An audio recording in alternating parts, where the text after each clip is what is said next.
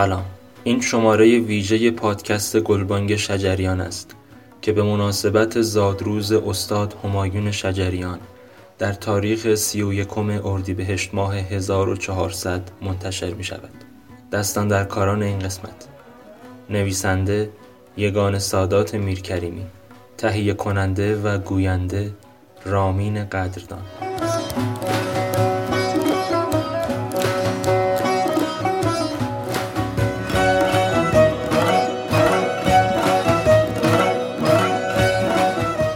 پهنای بیکران آسمان موسیقی ایران در روزهای تبلور هنر استاد محمد رضا شجریان.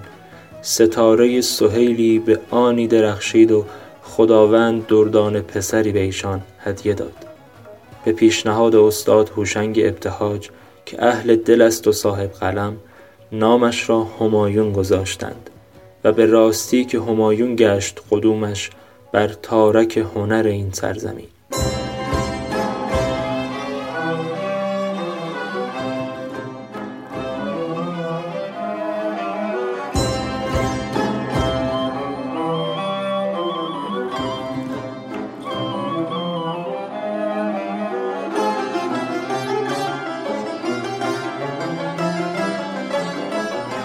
که پدر روایت می کرد از همان روزهای آغازین کودکی موسیقی چون خون در رگهایش جاری بود. آنچنان که در مصاحبه با روزنامه نیز گفت همایون سه ساله شده این یکی گوش فوقالعاده حساسی به موسیقی دارد.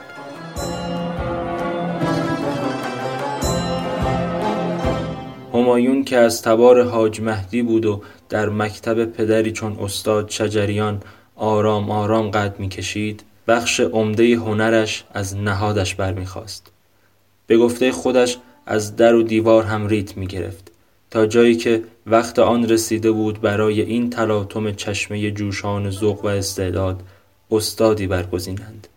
تا مبادا قفلت ما را از این سرمایه ارزشمند میهن محروم سازد.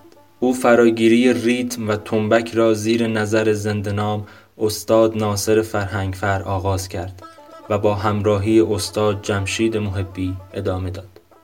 همزمان که آواز را در جوار پدر میآموخت به هنرستان موسیقی راه یافت و با کمانچه به عنوان ساز تخصصی خیش اونس گرفت. علت که من تنبک رو انتخاب کردم علاقه بود که از کودکی در من بود. یعنی من وقتی سه چهار سالم بود در و دیوار همجور ریتم می‌گرفتم.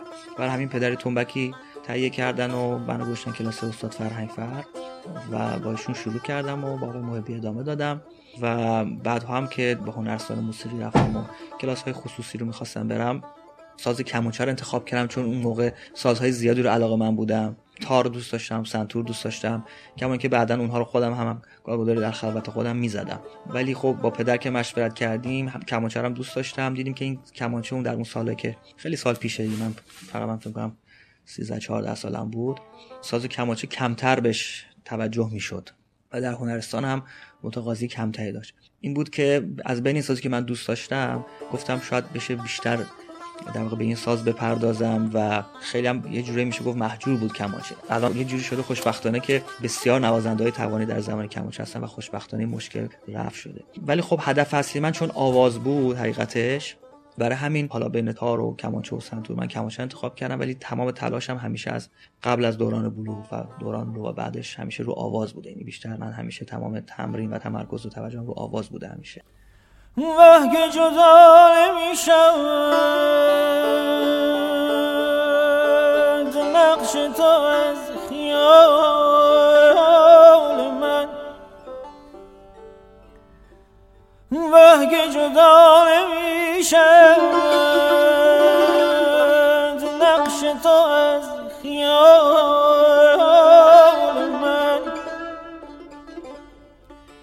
تا چه شود به عاقبت در طلب حال من. Oh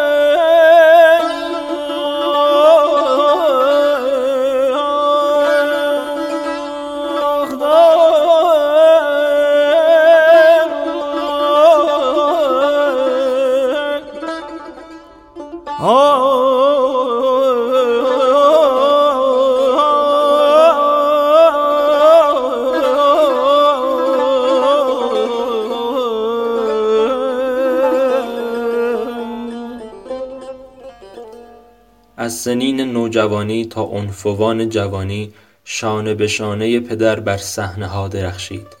گویی انگشتانش با ساز میرقصید. چشمانش را که میبست دیگر انگار این تنها دستانش نبود که ساز می‌زد. با بند بند وجودش ساز مینواخت.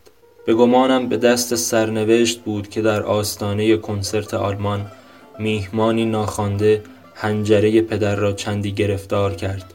حالا وقت آن رسیده بود که همایون هر آنچه تا بدان لحظه در محضر پدر آموخته بود برای علاقمندان ارائه کند.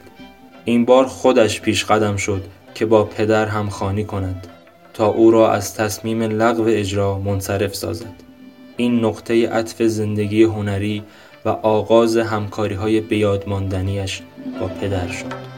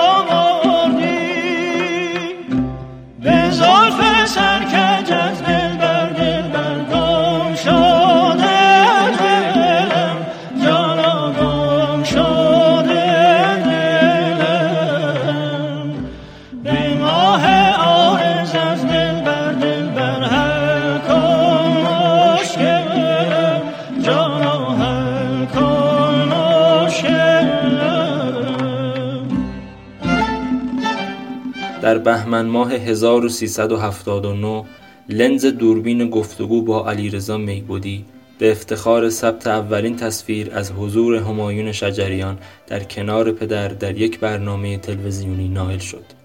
می توان گفت این اولین حضور رسمی او در این قاب بود. قابی که به وسعت یک عمر حضور بر صحنه ها ماندگار شد. خواهش کنم به این چهره نگاه کنید این چهره درخشان موسیقی آینده ماست.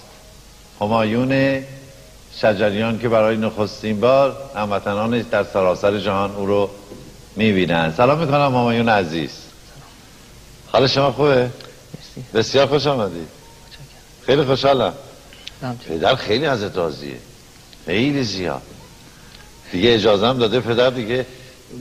یک سال و نیم پیش که به پدر گفتم گفتم همایون در چاله گفتن هنوز زوده بیاد به میدان. گفتم کی قرار بیاد؟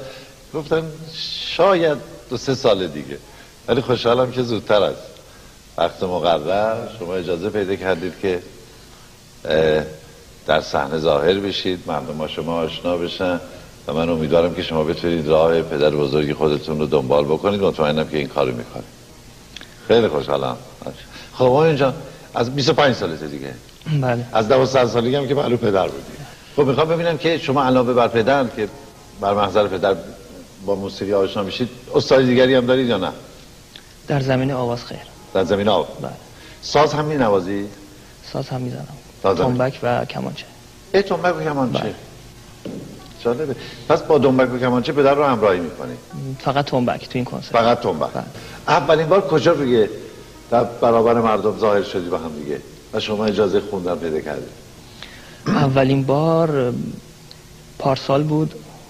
کجا بود؟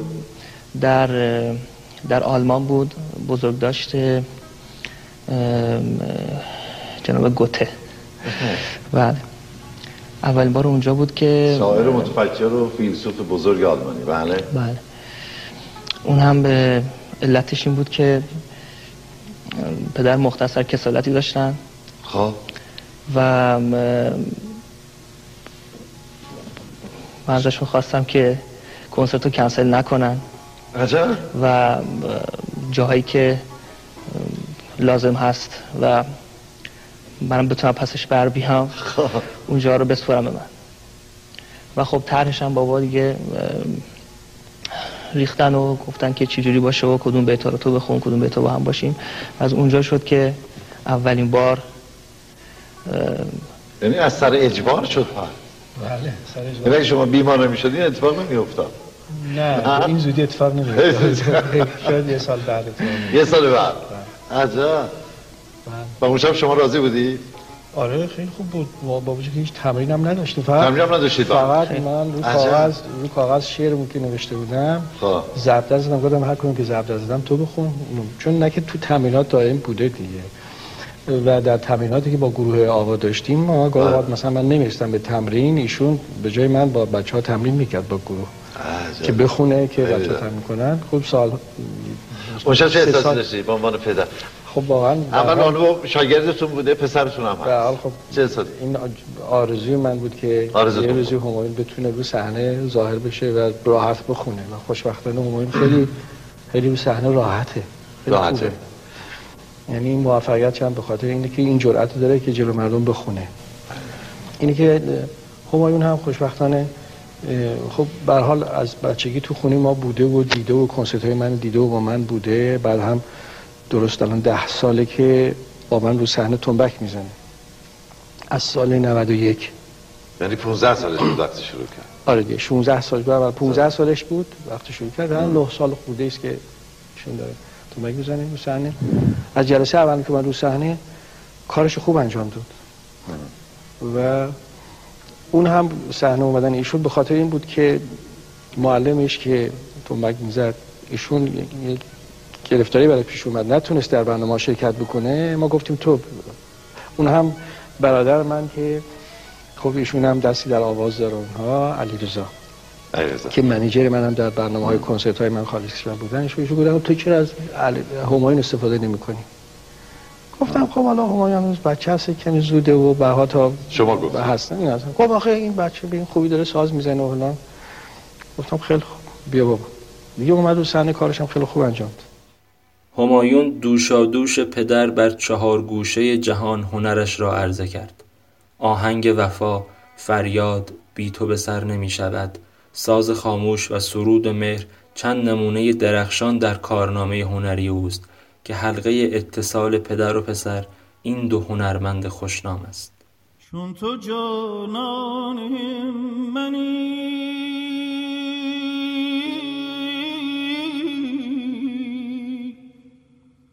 جان بی تو خورم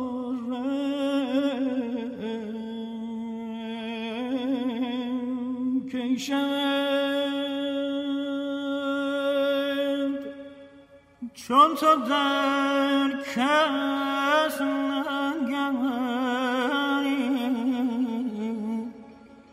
کس با تو هم دم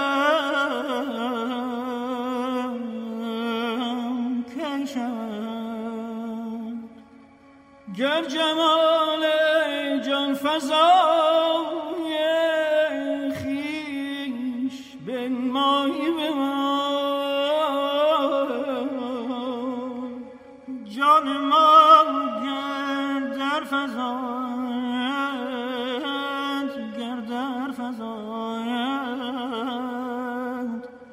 حسن تا کم کی شود؟ دل ز من بردی و پرسیدی که دل گم کردی؟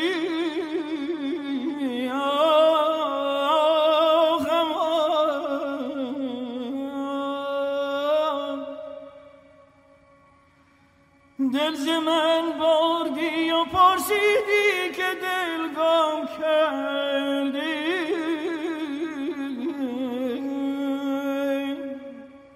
چون این ترانیت با مسلم کی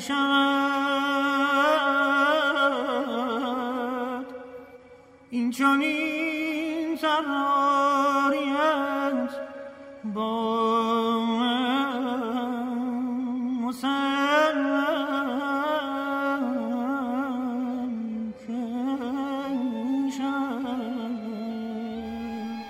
بالاخره در آغاز دهه 80 اولین گام های مستقل را با شروعی با شکوه برداشت. اولین آلبوم رسمیش نسیم وصل از دفتر دل تا حاصل عمر گرچه سراسر زیبایی بود اما هوای گریه همچنان نگین انگشتر سالها فعالیت هنری اوست نبسته به کس دل نبسته کس به من تخت پاره بر موج. رها رها رها من. ز من که دو شده به سینه نزدیک. به من هر که نزدیک. از او جدا جدا من. با همکاری استادش اردشیر کامکار ناشکیبا را خلق کرد و در با ستاره ها ثابت کرد شایسته ترین میراستار گنجینه با ارزش هنر پدر به حق خود اوست. در ساز خاموش و سرود مهر همنشین رادمردانی چون حسین علیزاده و کیهان کلهر گشت و پا به پای آنان درخشید تا نسل خود را با موسیقی اصیل ایرانی همسو سازد. نغمه سر کن که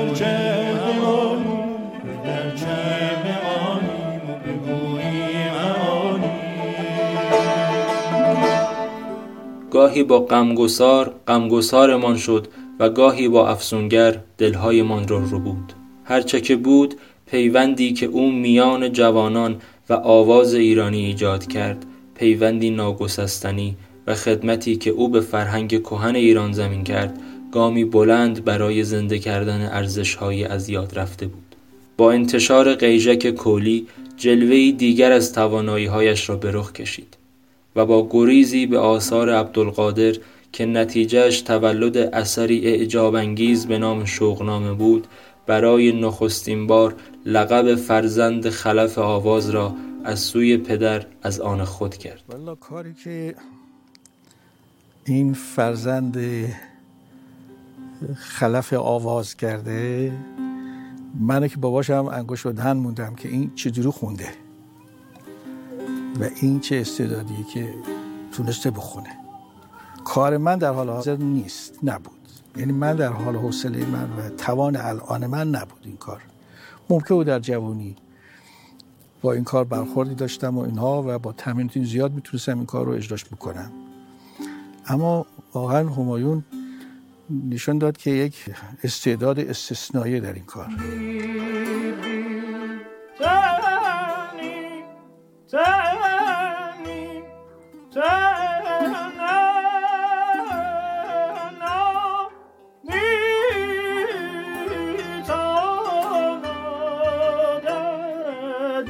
این توانایی به این تمیزی به این جستی این فواصل بسیار که الان سخت آدم یاد بگیره این فواصل رو. یه دفعه پرده آنچنان عوض میشه که از هر کسی نمی‌تونه به اون سرعت یاد بگیره و این فواصل رو این خوبی گرفته و ریتم رو دقیق همراه با ارکستر اومده. یعنی عبدالقادر در این کار از خواننده مثل یک ساز استفاده کرده. گرچه در تمام طول فعالیت مستقل نیز زیر سایه پدر بودن را جز سعادت و نعمت بر خود نمی‌دانست اما او خیلی زود جایگاه خودش را در میان صاحب دلان پیدا کرد. همایون گرچه با سکوتش نجابتش را حفظ می کند اما در هر اثرش هزاران حرف برای گفتن دارد. هرچه خودش آرامتر و سر زیرتر آوازش فراگیرتر است. آخ بیا که از عشق تو دیوانه گشته و گر شهری بودم ویرانه گشته عشق تازه خان من بریدم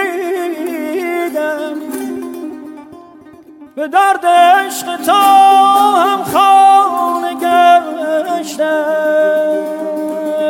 چنان کائل بودم کن را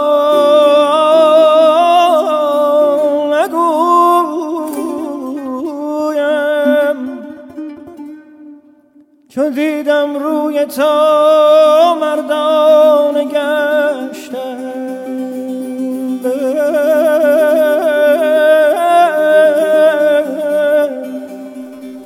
گذر از تمام آوازهایش در گوشه ها و دستگاه های مختلف تجربه های متفاوتی را برای او رقم زد تا صدایش به اوج پختگی امروز رسید. به جان جمله مستان که مستم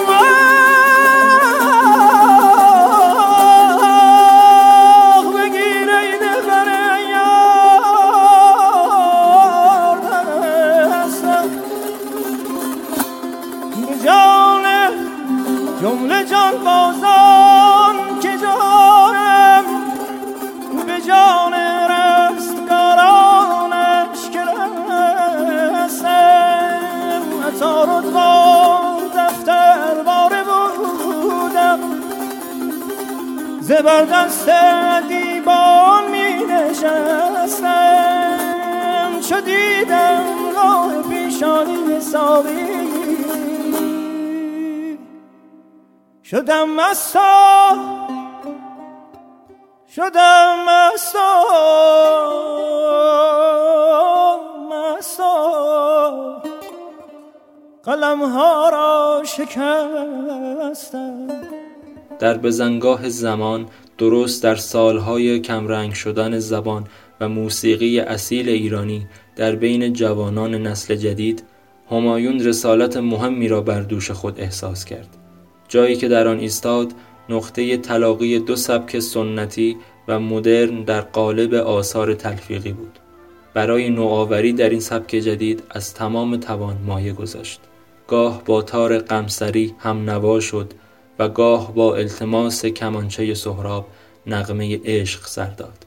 ابر می بارد و من می شوم از یار جدا کنم دل به چنین روز ز دلدار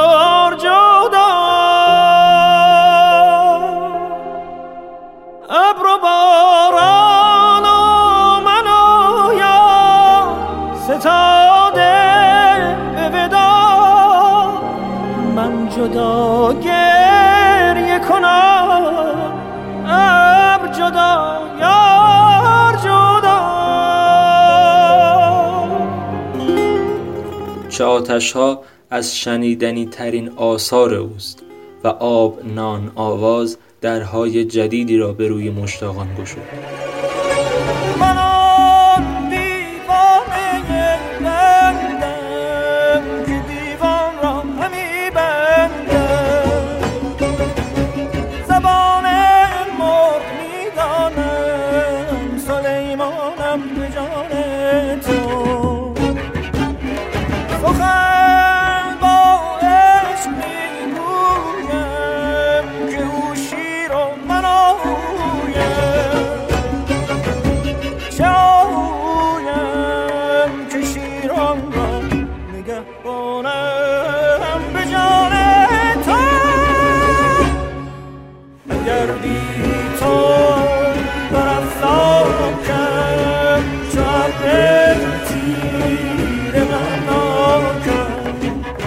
بی تو به زندانم به با سیمرغ به فردوسی نامدار و رنج سی سالش ادای دین کرد و با نه فرشتم نه شیطان در لحظاتمان روح انسانی دمید. آرایش قلیز به یقین متفاوت ترین اثر در سبک جدید است. که ناهمواری های این مسیر را پیش پای همایون هموار کرد. آلبوم ایران من به آهنگسازی سهراب پورناظری و با صدای همایون شجریان در دسته آثار فاخر وطنی یک کتاز شد. این آلبوم با شامل شدن قطعاتی متعهد به آینهای ایران باستان و نظری بر ملودی های فولکلور و همچنین بازخانی قسمتی از تصنیف مرغ سحر در برجسته ترین قطعه آن با لحظات غرورآفرین وطن عجین گشت و همایون در چشم مردمانش بیش از پیش تابان شد. در ظلمت تاریک شهر مرغ سهر خانه منی در حسرم آزاده ای تنها تو تنها تو تنها تو ایران منی اینجا صدای روشنت در آسمان پیچیده است. گویی لبانت را خدا روز ازل بوسیده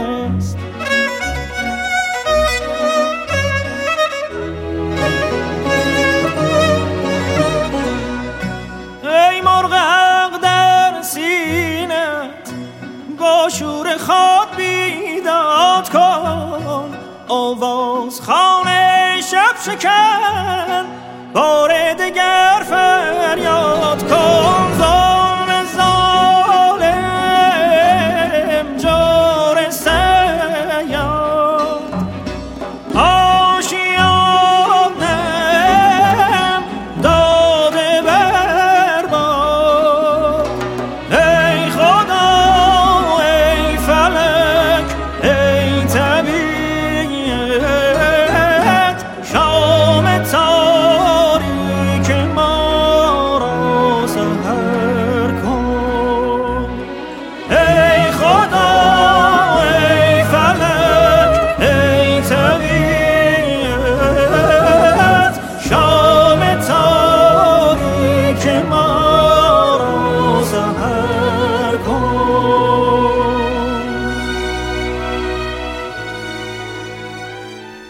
خوشالهانی را از پدر به یادگار دارد همواره برای ایشان افتخار آفرین بوده است. پدر سالها به روی صحنه و در کنار همایون بارها در میان دوستداران و در مقابل چشمان همایون و در واپسین روزهای عمر پربار خود نیز از پس قاب تصویر و در فراق همایون به تماشای هزار چشمه از هنر پسرش نشست و همیشه او را پیشگام در نوآوری می‌دانست. الان سطح جامعه ما از هنر اینقدر اومده پایین که وحشتناکه. ولی اون موسیقی که الان همایون اینا دارن می‌کنن اون حقشونه موسیقی که از این سنت گرفته شده آمده شعر جدید برای خودش پیدا کرده. و این حق جواناست که اون رو رو درست برن اون رو درست درست برن یعنی کسانی که اون موسیقی دارن کار می‌کنن که همایون هم یکیشه و جز بهتریناشه اینا حقشونه این بایستی جامعهش یعنی زمان خودش نسل خودش این موسیقی رو دوست داره. نسل من گذشته دیگه. من مال دو نسل قبل بودم. نه یه نسل من دو نسل قبل بودم. حالا تا یه نسل قبل هم منو پذیرفته ولی جوان امروزی دیگه بیشترشون سراغ یک چیزی جدید می‌خوام برن یه نوع حرکت های موسیقی ها که بقیه همایون با همه این که خیلی از کسایی که طرفدار سنتن ممکن اعتراضی داشته باشن ولی اون بیراه نیست راهشو تقریبا داره میره. ولی آدم در هر راهی هم که داره میره که فکر می‌کنه درست داره میره بازم باز خیلی مواظب باشه که انحرافاتی براش پیش نیاد. مسیر درست بره بر اساس فرهنگ جامعه حرکت بکنه. خیلی دیگه در از سراغ مدرنیته اون بذارن برای نسل بعد. ولی نسل به نسل هر نسل سنت نسل قبلیشو میشکونه نه که بشکونه یعنی از سنت میاد بیرون یه سنت دیگه برای خودش درست می‌کنه. باز نسل بعد میاد این سنت رو یاد می‌گیره و یه چیز دیگه برای خودش درست یه عادت و سنت دیگه خودش درست همینجور نسل ها جابجا شده سرانجام در مهر ماه شوم و تاریک 1399 پدر پشتیبان مشوق و اولین آموزگار زندگی او برای همیشه چشم از جهان فرو بست و حالا او تنهاتر از همیشه باید می ایستاد و آرام جان عاشقان پدر می شد. چشمانش اشکبار دلش تنگ و صدایش بغزالود بود اما باز هم مرهم دلهای بیتاب شد. کسی چه می‌داند؟ شاید پدر درس روزهای نبودنش را نیز پیشا پیش بر لوح وجود همایونش نگاشته بود. از الطاف وجودیش برای هنردوستان بسیار بیش از این می‌توان گفت که در این مقال نگنجد. سی و یک اردیبهشت زادروز همایون شجریان هنجره توانای جریانهای گوناگون در موسیقی ایران بر تمام دلدادگان فرخنده بود خداوند خداوندان